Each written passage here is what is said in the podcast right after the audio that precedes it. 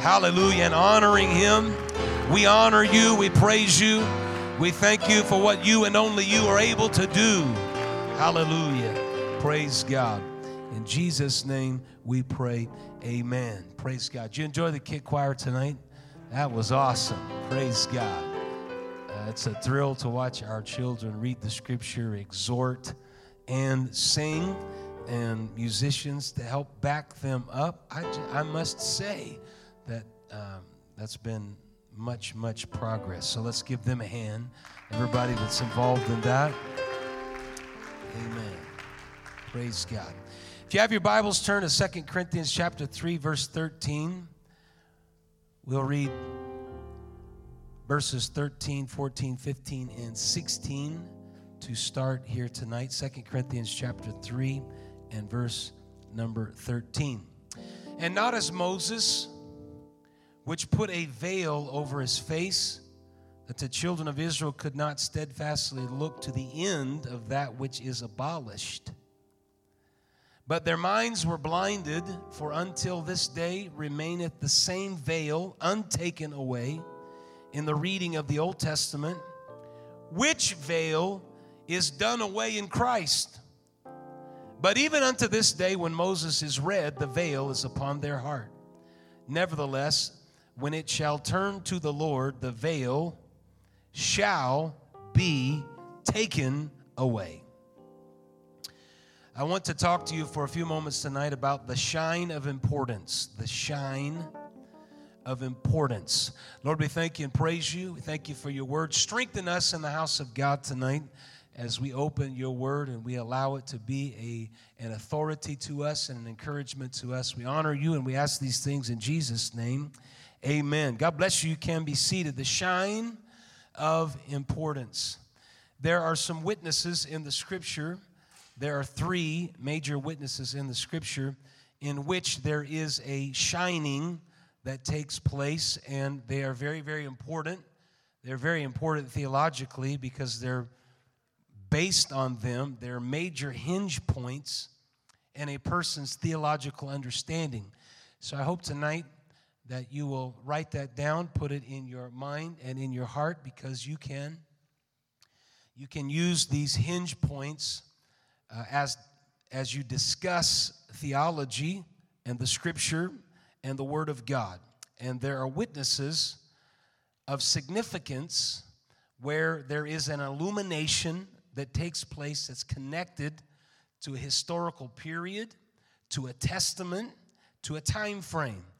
Exodus chapter 34 is the first witness, verses 29 through 35 came to pass when Moses came down from Mount Sinai with the two tables of testimony in Moses' hand, when he came down from the mount, that Moses wist not that the skin of his face shone while he talked with him. And Aaron and all the children of Israel saw Moses. Behold, the skin of his face shone, and they were afraid to come nigh him. And Moses called unto them, and Aaron and all the rulers of the congregation returned unto him, and Moses talked with them.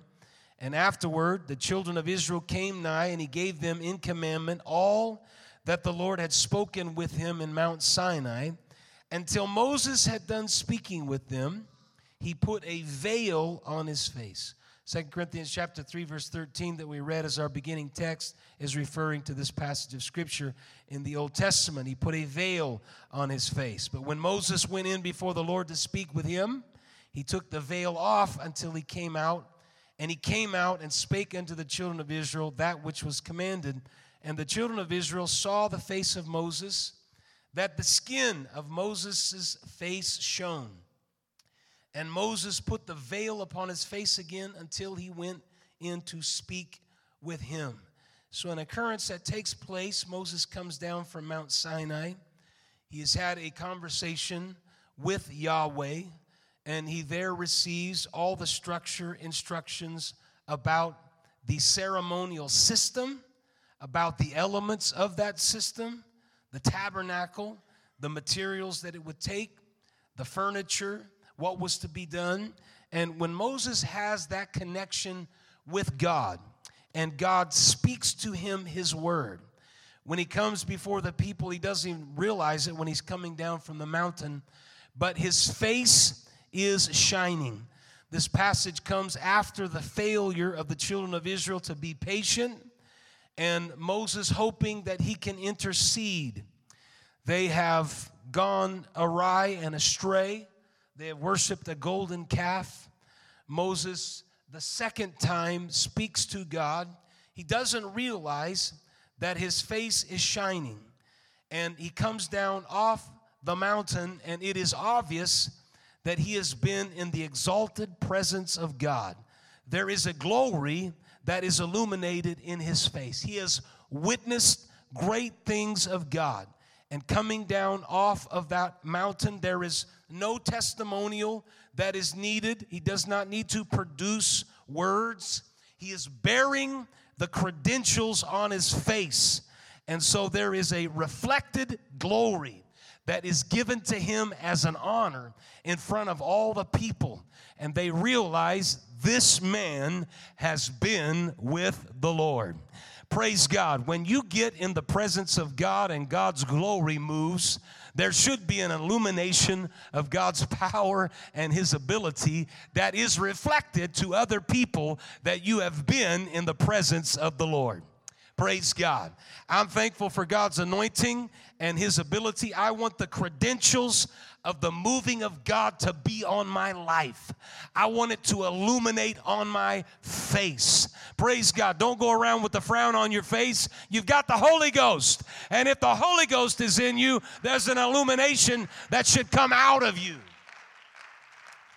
So here Moses is. The people were afraid to come near to him. There was a fear or a sense of guilt. And this is very Old Testament like. God is so holy, and humanity is so carnal. And there is this broad gap in between those two existential beings.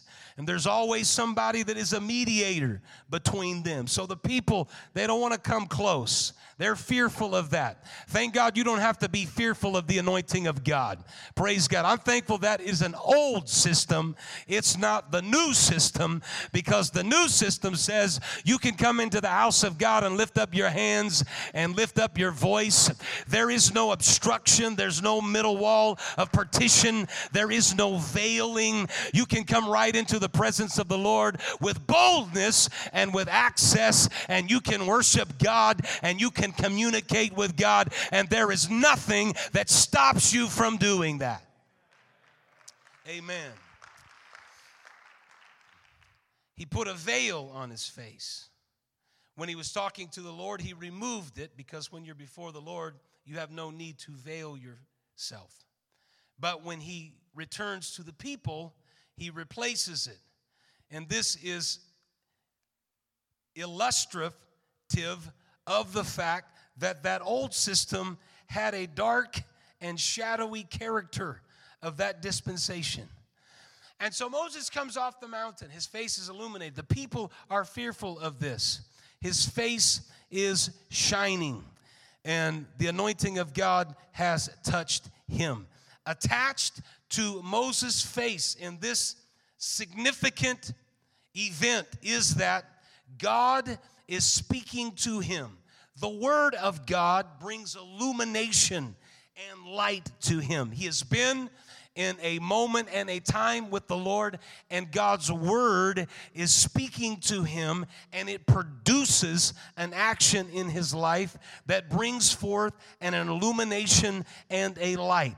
It's connected to the word of God. And so, in this instance, in the Old Testament, there is a connection to that Old Testament law, but beyond that Old Testament law, it's connected to the scripture, it's connected to the authority of the word, it's connected connected to the Word of God because it's through the Word of God and the Scriptures that we obtain our hope, our standing, our ability. It's the fuel that allows us to move forward. Romans chapter 15 and verse 4 says, Whatsoever things were written aforetime were written for our learning, that we through patience, everyone say patience patience and comfort of the scriptures might have hope. It's the word of God that brings hope to us. When the word of God is read, when the word of God is spoken, when there's an exhortation, when there is a teaching, when there is a preaching, it brings to us hope. Without the word of God, we would have no basis for what we are doing. But we're in the house of God here tonight, and everything that we are doing is based on the word of God. You need the word of God. I need the word of God. I need the foolishness of preaching. I need teaching and doctrine in my life to establish me in the house of God. I need it for my spiritual life. I need it for my discipleship. I need it to take ownership of what I'm doing. I need to understand the big picture. The Word of God brings hope. The Scripture is powerful. The Scripture brings illumination. The, the Scripture brings light in a world that is full of darkness. Thank God for the Word. I'm not ashamed of the Word of God, for it is the power of God unto salvation to everyone that believeth, to the Jew first and also to the Greek. You need the Scripture.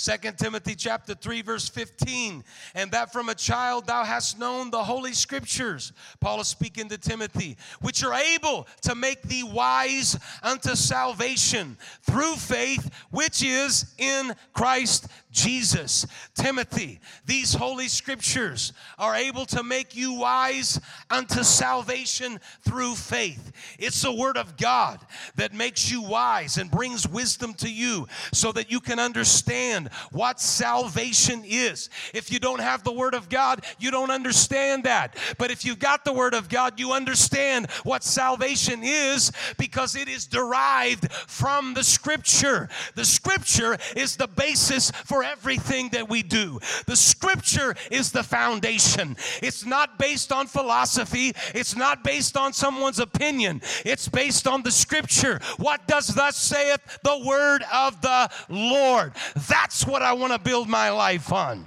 That's the foundation that I'm establishing in my life. We're not just arbitrarily doing whatever we feel like, it's based on the scripture and the scripture should bring illumination and light. Second Peter chapter 3 verse 16. As also in all his epistles, speaking in them of these things, in which are some things hard to be understood, which they that are unlearned and unstable wrest, as they do also the other scriptures, unto their own destruction. Some people are not going to follow the scripture. Some people are going to change it, alter it, do a lot of different things with it, say that it's a, an opinion, and change a lot of the interpretation in it. And Peter is addressing that. Some are going to reject it. But I want to testify to you tonight and tell you I'm so very thankful that I have accepted the scripture into my life because it has been a value, it is a treasure in my life. And without the scripture, there's no foundation, there's no underpinnings, there's nothing that you're standing on. But it's through the word of God that is powerful and sharper than any two edged sword that pierces into the internal parts of the makeup of humanity and speaks directly to our situation. We need the Word. We need the Word. It should not be distorted or changed. It is to be read publicly. It is to be meditated upon. It is the test of orthodoxy, whether something is right or not. It is the basis for preaching. It sets the limits of authoritative doctrine. It is the gospel, and that's the word of God. It leads to numerical and spiritual growth within the church. And Paul stressed that the preach word is not merely a verbal message, but it's a dynamic power which achieves things. The Word of God does not return void. When it goes out, it's not just the words that I'm speaking, but attached to it are actions of power and authority. The Word of God puts a boldness, the Word of God puts a power and a strength, and there should be a growth because of it. Acts chapter 6 and verse number 7 And the Word of God increased, and the number of the disciples multiplied in Jerusalem greatly, and a great company of the priests were obedient to the faith. It was the Word of God that increased, and there were numbers associated with that increasing ability to focus on the Word of God. Acts chapter 12, verse 24. But the Word of God grew. Everyone say, grew the word of God grew and multiplied. Acts 13 49. And the word of God was published throughout all the region. What was the early church doing? They were going out and they were establishing the word of God, the word of truth. There was a lot of stuff out there. The word of truth became something that was established. Acts chapter 19 and verse number 20. So mightily grew the word of God and prevailed.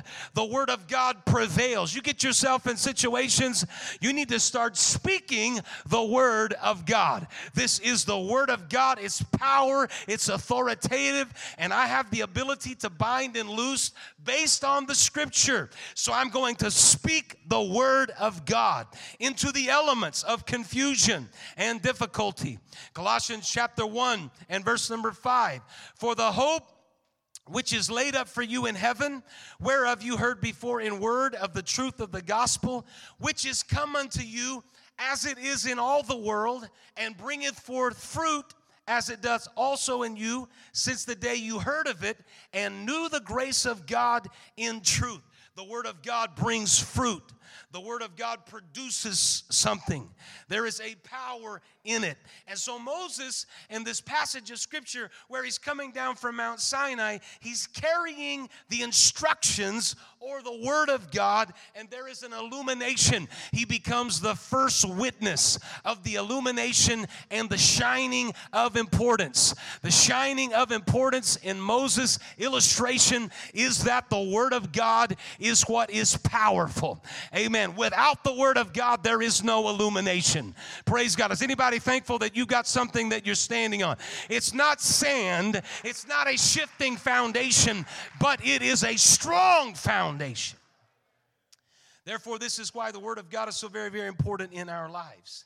It is why we read every service the Word of God, because it, by itself, we don't ask people that get up here to scream it and yell it. We want them to read with feeling and inspiration and emotion. And we want them to do it in a way that is conducive so that it comes forth, not boring, and watered down. So there should be some feeling connected to it, but by itself, it is powerful. This is why sometimes I jump up and start clapping my hands. Why would you do that? Because the Word of God is powerful. Just the spoken Word of God resonates and brings power within it. Thank God that every service somebody gets up here and just reads the scripture. They're not preaching the scripture, they're not teaching the scripture, they're not exhorting the scripture. We're just saying the scripture is powerful in and of itself. You know what that means? They may be reading it from here to you out there, but you can take it home and read from wherever you are in whatever situation you are in, and there is a power that is associated with that. Praise God. Start speaking the word. There's power in it. And Moses is that first witness, beginning at the ceremonial law and then all through the Old Testament. He is the primary witness of illumination as it pertains to God's word.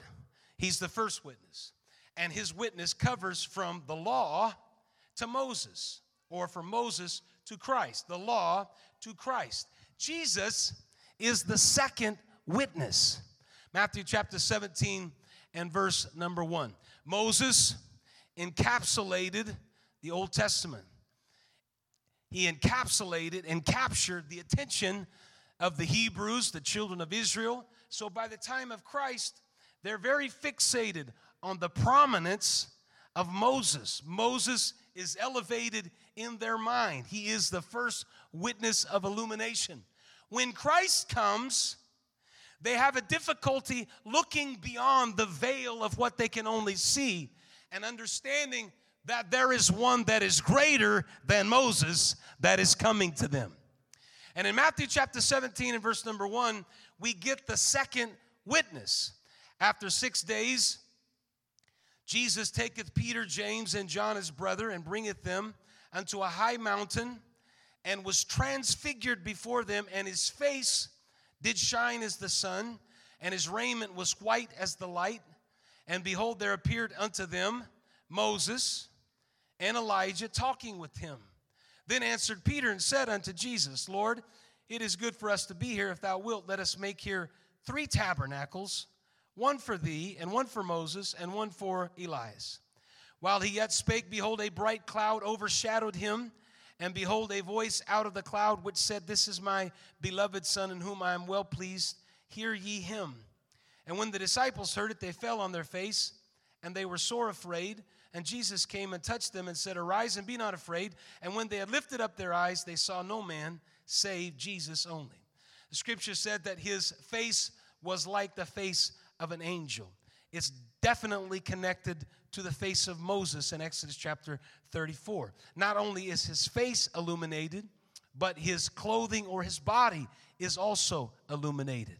And this is a way of denoting this is one that has been in the presence of God. We read in our text verse that that veil that Moses would wear became a veil over the children of Israel their eyes. They, they couldn't see beyond it. They couldn't see that there was something greater that was coming. They could only see the law. They couldn't see past that veil. They were blinded by it. They could not steadfastly look to the end of that which is abolished. At some point, the law was going to be fulfilled by one that was greater than Moses, by one that was greater than Abraham. This is why there were skirmishes between Jesus and the Pharisees so many times. They said to him, We have our father Abraham, and who are you? And Jesus said, Before Abraham was, I am. The I am was in their presence, and he was greater than Moses that came down from the mountain of Sinai. This was Jesus at Mount Transfiguration, where Moses had to do with the Word, Jesus was the Word Word that was made flesh. There was one that was greater, and he was bringing illumination, and he was shining as a reflection that the Word of Yahweh that was spoken to Moses had now become like Moses and was in the midst of the people, and he was one that was greater than Moses. John is always saying in his gospel, there is one that is greater than Moses. In Mount Transfiguration, Moses and Elijah were there. And so they focused on them. But the one that was greater is Jesus. And so the Word became flesh. God manifested His power and His ability. And He came and tabernacled among humanity. Praise God. He wasn't just a teacher, He was God manifested in the flesh. He wasn't just a good person. Praise God. He was the I am that I am that spoke to Moses from a burning bush. But now here he is in the flesh, and he's greater than Moses. He's the same God that spoke to Moses, and his name is Jesus, and he's tabernacled among the people. He's greater. He's greater. He came to fulfill that dark system, and he brought light to the world.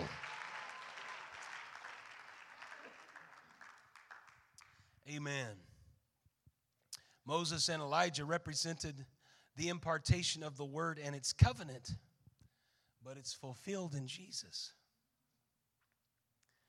The Jews murmured at this in John chapter 6 and verse 41. They said, He said, Jesus said, I am the bread which came down from heaven. And they said, Is not this Jesus, the son of Joseph, whose father and mother we know? How is it that he saith, I am come down from heaven? Jesus said, Murmur not among yourselves, no man can come to me except the Father which hath sent me draw him, and I will raise him up at the last day.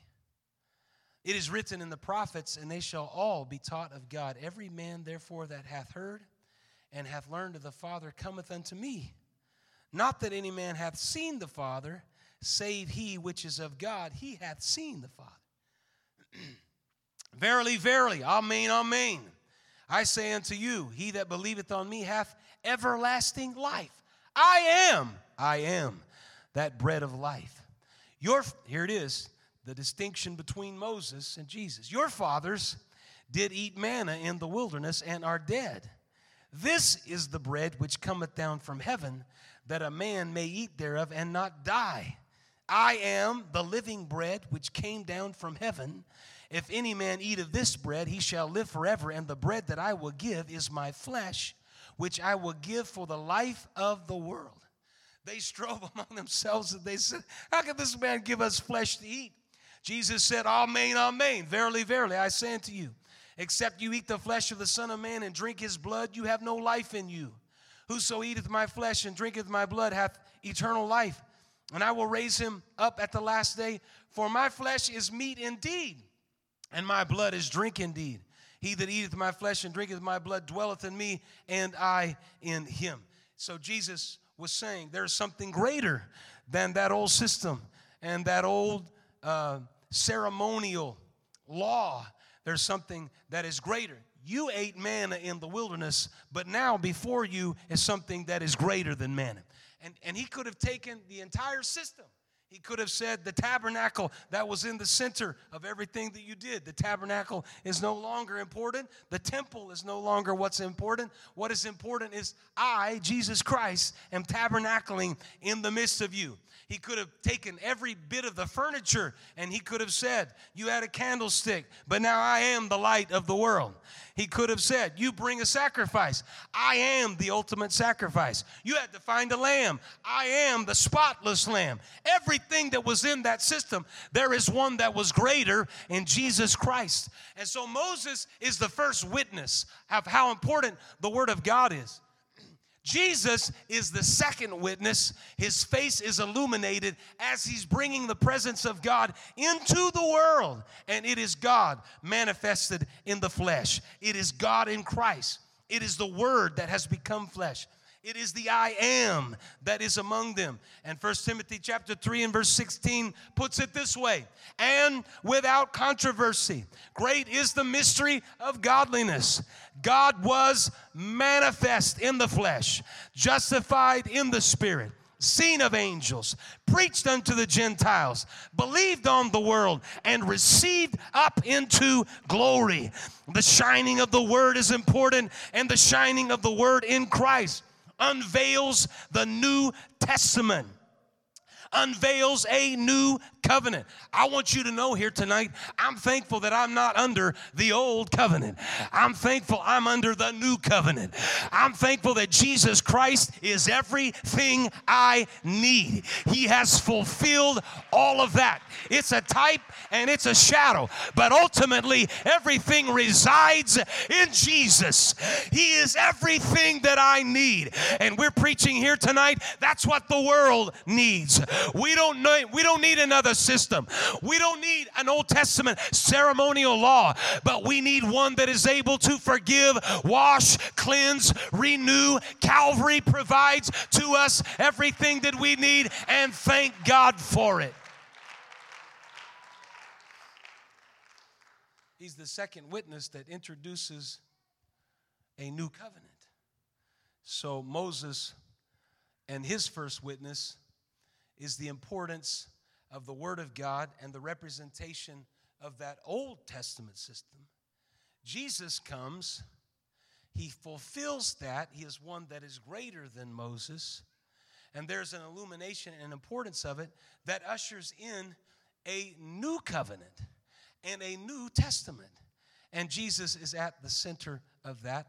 And the third witness then projects into eternity. You have, you, you have the three principal, primary parts theologically of the entire scripture captured in the shining face from Moses to Jesus. And the third witness is Stephen in Acts chapter number seven.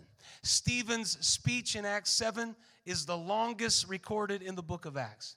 It breaks theological ground for Paul's understanding of the gospel's relationship to the Old Testament. And it answers two charges that were brought against Stephen. Number one, it answers the charge that God has spoken outside of the temple. And two, the Jews have always rejected God's message, the men that have that are prophesied to them, and now they have rejected the Messiah.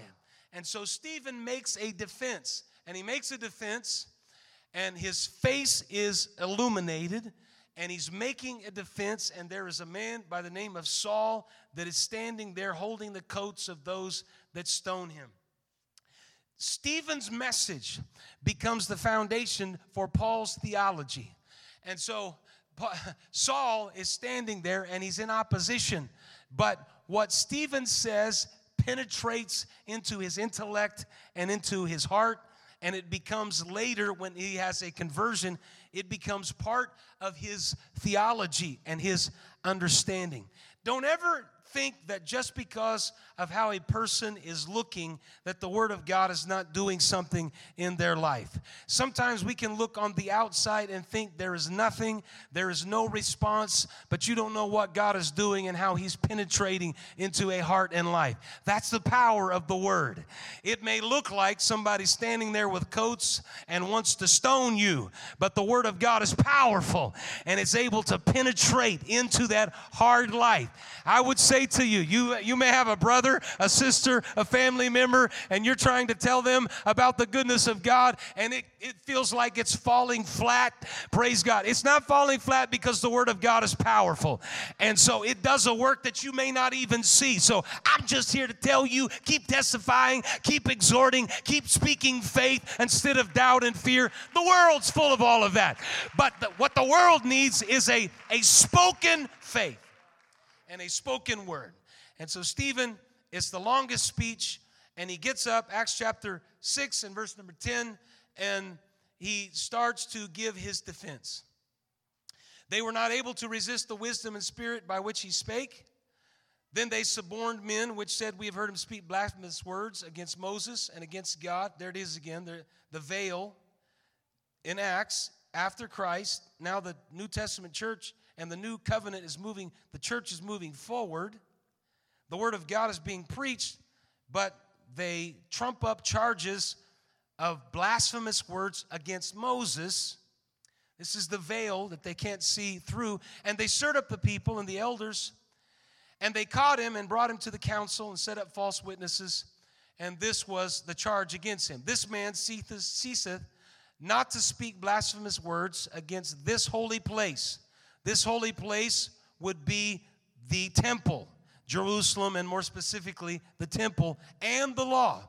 For we have heard him say that this Jesus of Nazareth shall destroy this place. They're talking about the temple, and shall change the customs which Moses delivered us. So the veil that is before them specifically has to do with the temple, has to do with the customs, has to do with the old ceremonial law. Jesus has already brought the second witness. They rejected him. The church is starting to expand. Stephen is the third witness. And in verse number 15 of Acts chapter 6, it says that all that sat in the council, looking steadfastly on him, saw his face as it had been the face of an angel. So he is the third witness in Scripture of a shining importance. And so they brought him and they asked him to give his defense.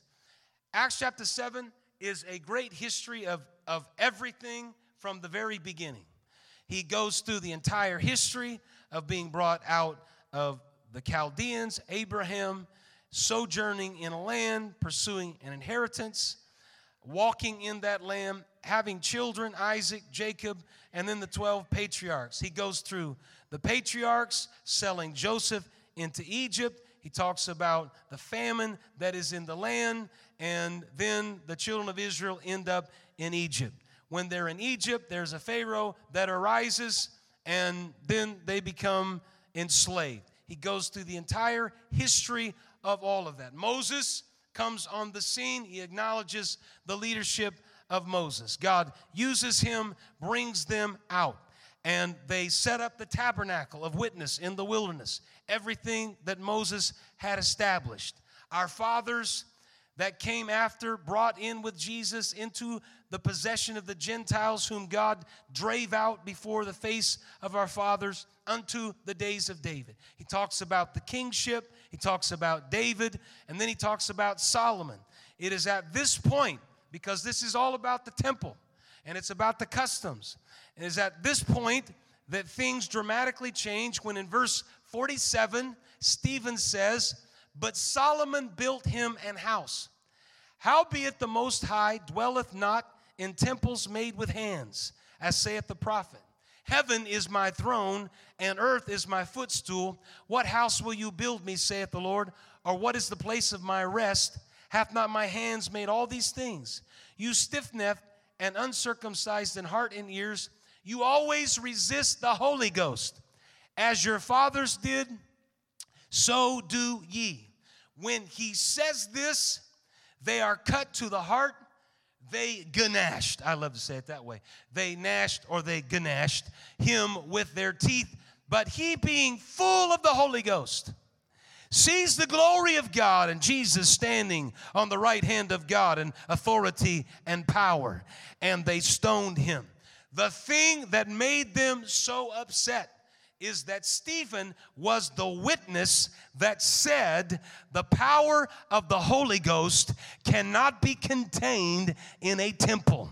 And so in the Old Testament, you have Moses who gives to us the shining of importance about the Word of God. In Jesus, we get the fulfillment of Moses' ministry as God manifested in the flesh, and he starts a New Testament. In Stephen, we see the power of an early church preaching a message. And the message is this the Holy Ghost is given to everybody that wants to receive it because it is a gift. It is not contained in a building. Thank God for a nice building, but you don't need a building to receive the Holy Ghost. The Holy Ghost is poured out to everybody. It's not in a temple, it's not in a tabernacle, it's not in a building it's in you. The Holy Ghost is poured out in you. Thank God for the Holy Ghost. Stephen was saying there's a new thing that has happened, there's a new birth experience. You need to repent of your sins, be baptized in Jesus' name, and the Holy Ghost will come into your life and will fill you. This is an illumination, this is a power.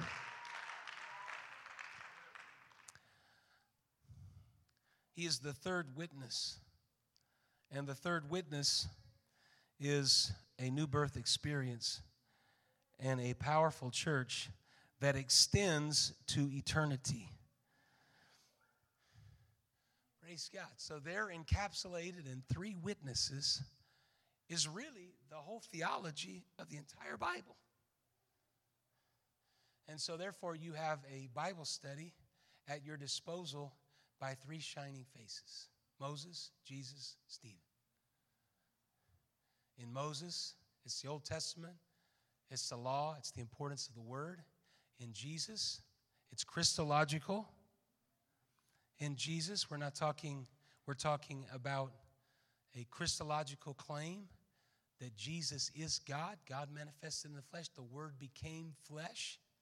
Why is that significant and important? Because He is the I am and he becomes the testator. It's his authority, his ability. He's the only one that has the authority to establish a church. And he dies. Calvary is important. He establishes through his death, burial, and resurrection. He establishes a new birth experience that we identify by repentance, baptism in Jesus' name, and the infilling of the Holy Ghost, which becomes a new covenant and a new testament, and that is the church. And ladies and gentlemen, we are a part of the church. And that third witness is still a witness and it goes to eternity. Praise God. And it will continue to go through an eternity. We are far removed from the first century, but you come too late to tell me that that was just for then and it's not for now. The Holy Ghost is for every generation and will it will extend until he comes. Praise God. Hallelujah. You know what the world needs? The world needs an illumination of the Holy Ghost, the Spirit of God on the inside that empowers and gives strength and illumination in a very, very confused world. I'm thankful for a new birth experience. I'm thankful for the power of the Holy Ghost. There should be no veiling and no masking, but there should be a shamefacedness in our life that says, What illuminates me, what brings light to me, is the infusion of the Holy Ghost. Praise God. I don't have to carry a, a facade around, I don't have to put a facade on. It's the Holy Ghost in my life that is illuminating itself on the outside. You need to let the Holy Ghost enlighten your world and everybody around you. The church should be made up of people filled with the Holy Ghost. The world is full of all kinds of other junk and confusion, but a child of God should be full of the Holy Ghost. You should be full of faith, full of love, full of the peace of God, full of joy unspeakable, and full of glory. We have no business walking around with anger and clamor and evil speaking. We should be a child of God, full of the Holy Ghost, bringing ministry to a world.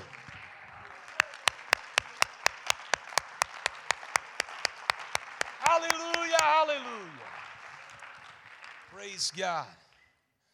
Amen. Now, in conclusion here tonight, there should be no veiling or masking, but there should be an open face to a world with the Holy Ghost operating in us. You believe that? Amen. Do you believe that because of what people, you don't have to say words sometimes, they'll ask you, what is, what is unique about you? And that's the Holy Ghost doing a, a ministerial work. Praise God. That's important. That is important. That's important to, to, to everything that we do on this piece of property. When, when parents bring their kids into our daycare, which is a primarily a business, but it's not just a business, there are, there's a staff that have a burden for parents that come in, and they come in from a lot, a lot of different backgrounds. And so our, it's important, staff, that you are full of the Holy Ghost. I, I, know sometimes you, you could, you know, you could be upset about various and things, but, but people coming in, I believe people can feel that spirit and that anointing. They, they feel that. Hello, hello. Is, are you you're hearing what I'm saying here? One of the greatest stories that is really cool, Sister Debbie Condren is, is working in a NICU unit, and there's a family that, that didn't want the chaplain to pray for their baby. They wanted Sister Debbie Condren to pray for the baby. And so she called me and she said, I don't know if I did the right thing or not, but they didn't want the chaplain to pray. And so they, they, rec- they recognized something. She said, So I, I just, I prayed. Is that okay? Absolutely, it's okay. We should be doing that kind of stuff.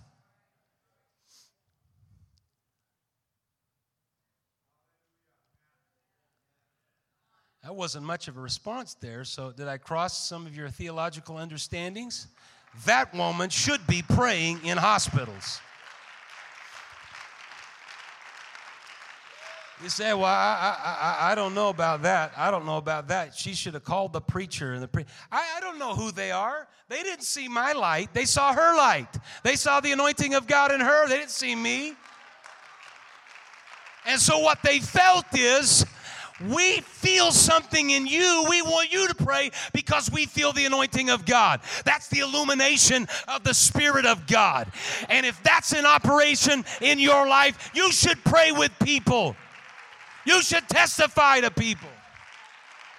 You should encourage people everywhere you are. Praise God. Sister Debbie Conner, I authorize you to walk down Memorial Hall and pray for that entire hospital. Praise God. Let the Holy Ghost permeate the entire building. Thank God that there's an apostolic nurse that's in the hospital and the anointing of God is in her life. Amen. Praise God. So, everything that I've said to this point is like would be the theological underpinnings for the hermeneutical understanding. And hermeneutics is simply the science of applying the scriptures. So th- this would be the underpinning of everything that that becomes the hermeneutics in terms of practical application to how the world perceives us. I'm, I'm, I'm finished here, but I'm just, I'm going to throw this here right at the end. The practical application of the theological understanding, right? So, if, if you only just take the practical stuff and it's got no underpinnings, we would undermine what we've said here tonight about the Word of God being important. There's three witnesses where there's a shining importance and they're established all through Scripture, that becomes the underpinning then to apply it to our life and how we are perceived by the world. And therefore, there should be no veiling or masking, but as the scripture says in First Peter, a shamefacedness. The makeup of the church should be spirit driven, not cosmetological.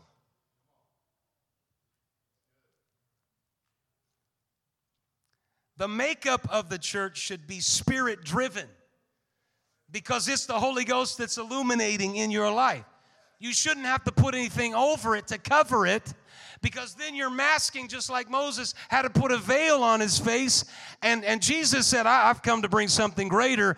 And Stephen said, There's a new birth experience and the Holy Ghost on the inside that illuminates an individual in terms of how they are introduced to a world. This is why the makeup of the church is spirit driven. We do believe in makeup, and the makeup that we believe is that it should be spirit driven, not worldly, cosmetological driven. I don't need to put something over it, I need to expose it to a world that recognizes there's something different about you. It's the anointing of God. This becomes a, a, conviction and a standard. This is one of the reasons why we, we don't use cosmetics. Whatever we use is to enhance what is already there. Be very, very careful with some things that you put on, whether it's nail, hair, face. If, if it masks what is naturally there, you're masking something that should not be there because the Holy Ghost should be the illumination. I believe that. I absolutely, I know this is not popular, but let me tell you, there is a history of cosmetology and it's not a good history. It's not a good history. Why, why go that direction and cover some things up that the Holy Ghost in your life doesn't need? You don't need it. You do not need it. Praise God because the Holy Ghost in you is the shamefacedness that God is looking for, both on women and on men. I know it pertains, shamefacedness pertains to women, like women also, but it also nowadays pertains to men. You don't need to put something on your face that covers or masks. Let the Holy Ghost breathe through you. Amen. This Bible study this Bible study night, I've spent most of the time. Now, the, the next thing could be another whole lesson, which would be just on the application. And the application could cover a lot of different things from what we put in our hair to what we put on our skin to what we put on our nails. If it's not what is, what is natural, natural to us, then we shouldn't utilize it because of everything that we've just said here. And then, in order to be consistent, it's better just to let the Holy Ghost do the entire work rather than messing with the hair but not the face, the nails but not the face, and then you get all kinds of, of different variations. I I know this is not popular nowadays, but I believe a world's looking for an apostolic church that it's authentic and real, and the Holy Ghost is flowing through them. Amen. When, when my next door neighbor comes out to talk to me and apologizes because she hasn't had a chance to put her makeup on first, there is a definite problem there. Uh, it's okay, sis. I would rather see you just like you are than to see what you come out with when you put all that other stuff on. Because I don't know what's driving you. It doesn't help you look any better. You look better like you are. I'm sorry. There's no need to apologize. Don't apologize to me.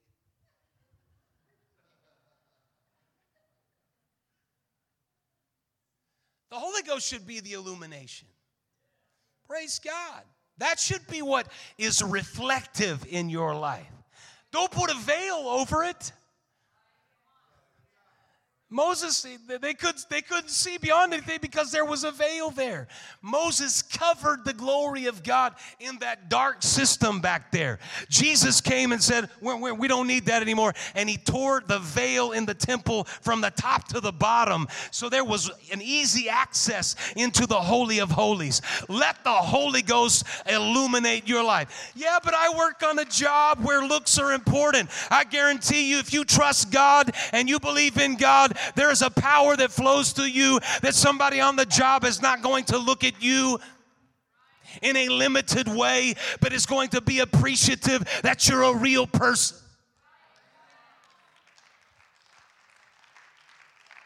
I, I, need to do this because I'm in real estate or I'm in finance or I'm in. No, you don't. No, you don't. Just trust God. But I may lose my job. If you lose your job over that, God's going to open up a door that's better because He's going to appreciate the conviction that you've got in your life to stand up for something that is valuable called the Holy Ghost. And so that's the hermeneutic under, understanding of the underpinnings of everything that we've said. And every once in a while, it's just needful to talk about those things in a church because every once in a while, someone will say, Well, I thought this was okay. And nobody's ever said anything. It's been a long time. So every once in a while, you have to you, you have to touch on that just so that people know we still believe that the Holy Ghost should be the shining importance in terms of how we present ourselves to the world world. And we shouldn't be ashamed of that.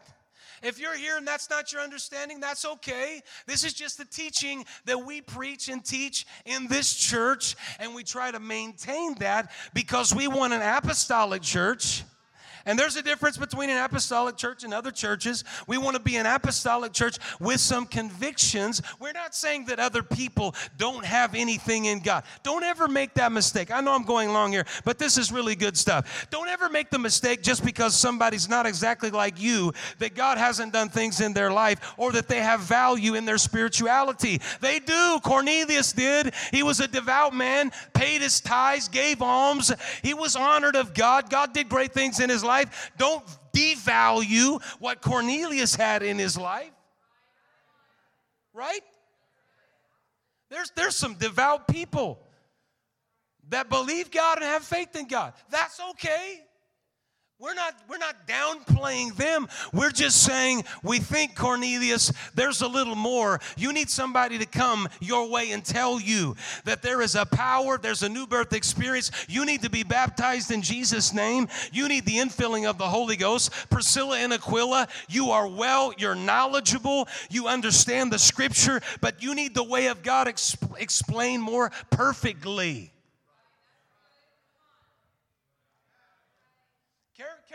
You don't bash somebody over the head, the, the, you know, hit them hard. The first first thing that, and they just hammer them. Develop a relationship with. Find out how far they've come and what, what's God, what, what God is doing in their life, and then direct them into something that is greater. I'm telling you, the Holy Ghost is worth, if you got the Holy Ghost, it's worth having.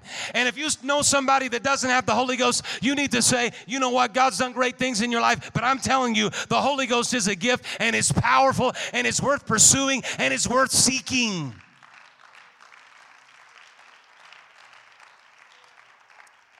Praise God. Now, I, I don't want to go down a big long, laundry list. This could be a whole nother lesson.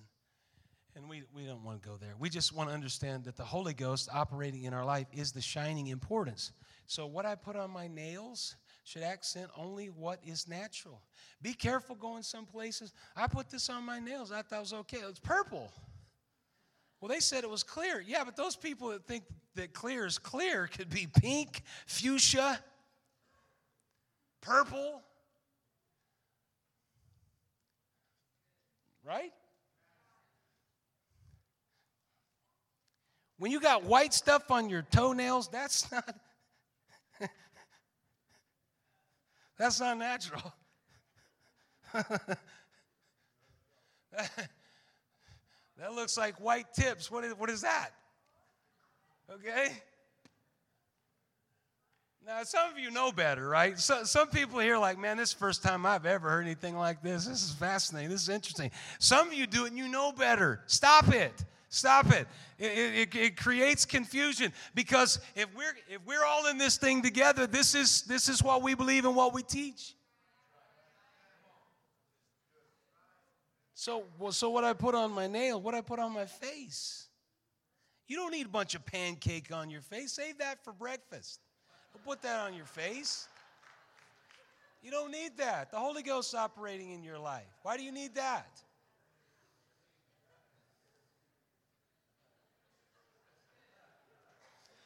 Man, I'm telling you, of late, it must be a fashion thing, but I've seen people with some big eyelashes. I saw a gal the other day, I thought for sure were caterpillars. I mean, it's like, what in the world? She batted her eyes fast enough, I was for sure she was helicoptering out of the store.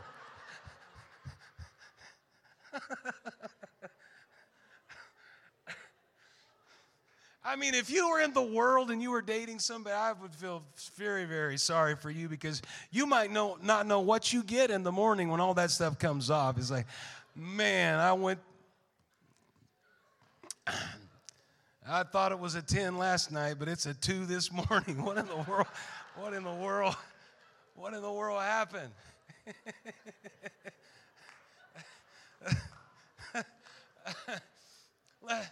Let the Holy Ghost operate in your life. And, and don't.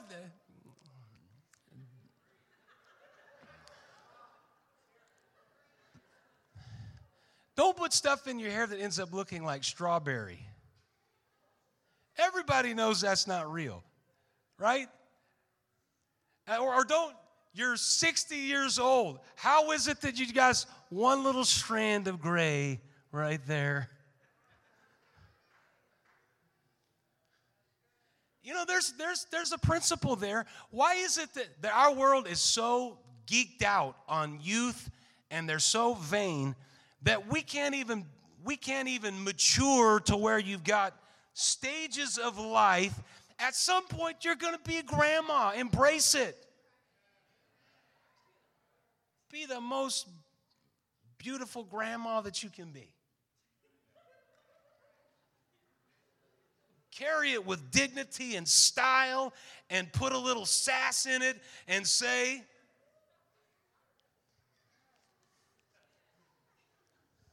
I better be careful, I'm going to get in trouble here. Right? There's stages in life, and God intended it for, the, for it to be that way. Have you ever seen those people walking down the mall and you're not sure what is going on there because mom is competing with a 16 year old daughter? That's not healthy. A 16 year old daughter needs a mom or a grandma. Thank God for grandmothers and grandpas. Thank God for faithful elders. Praise God. Man, we need to crash land this. Let's stand together. Let's stand together. I want you to know tonight you are beautiful. You are beautiful.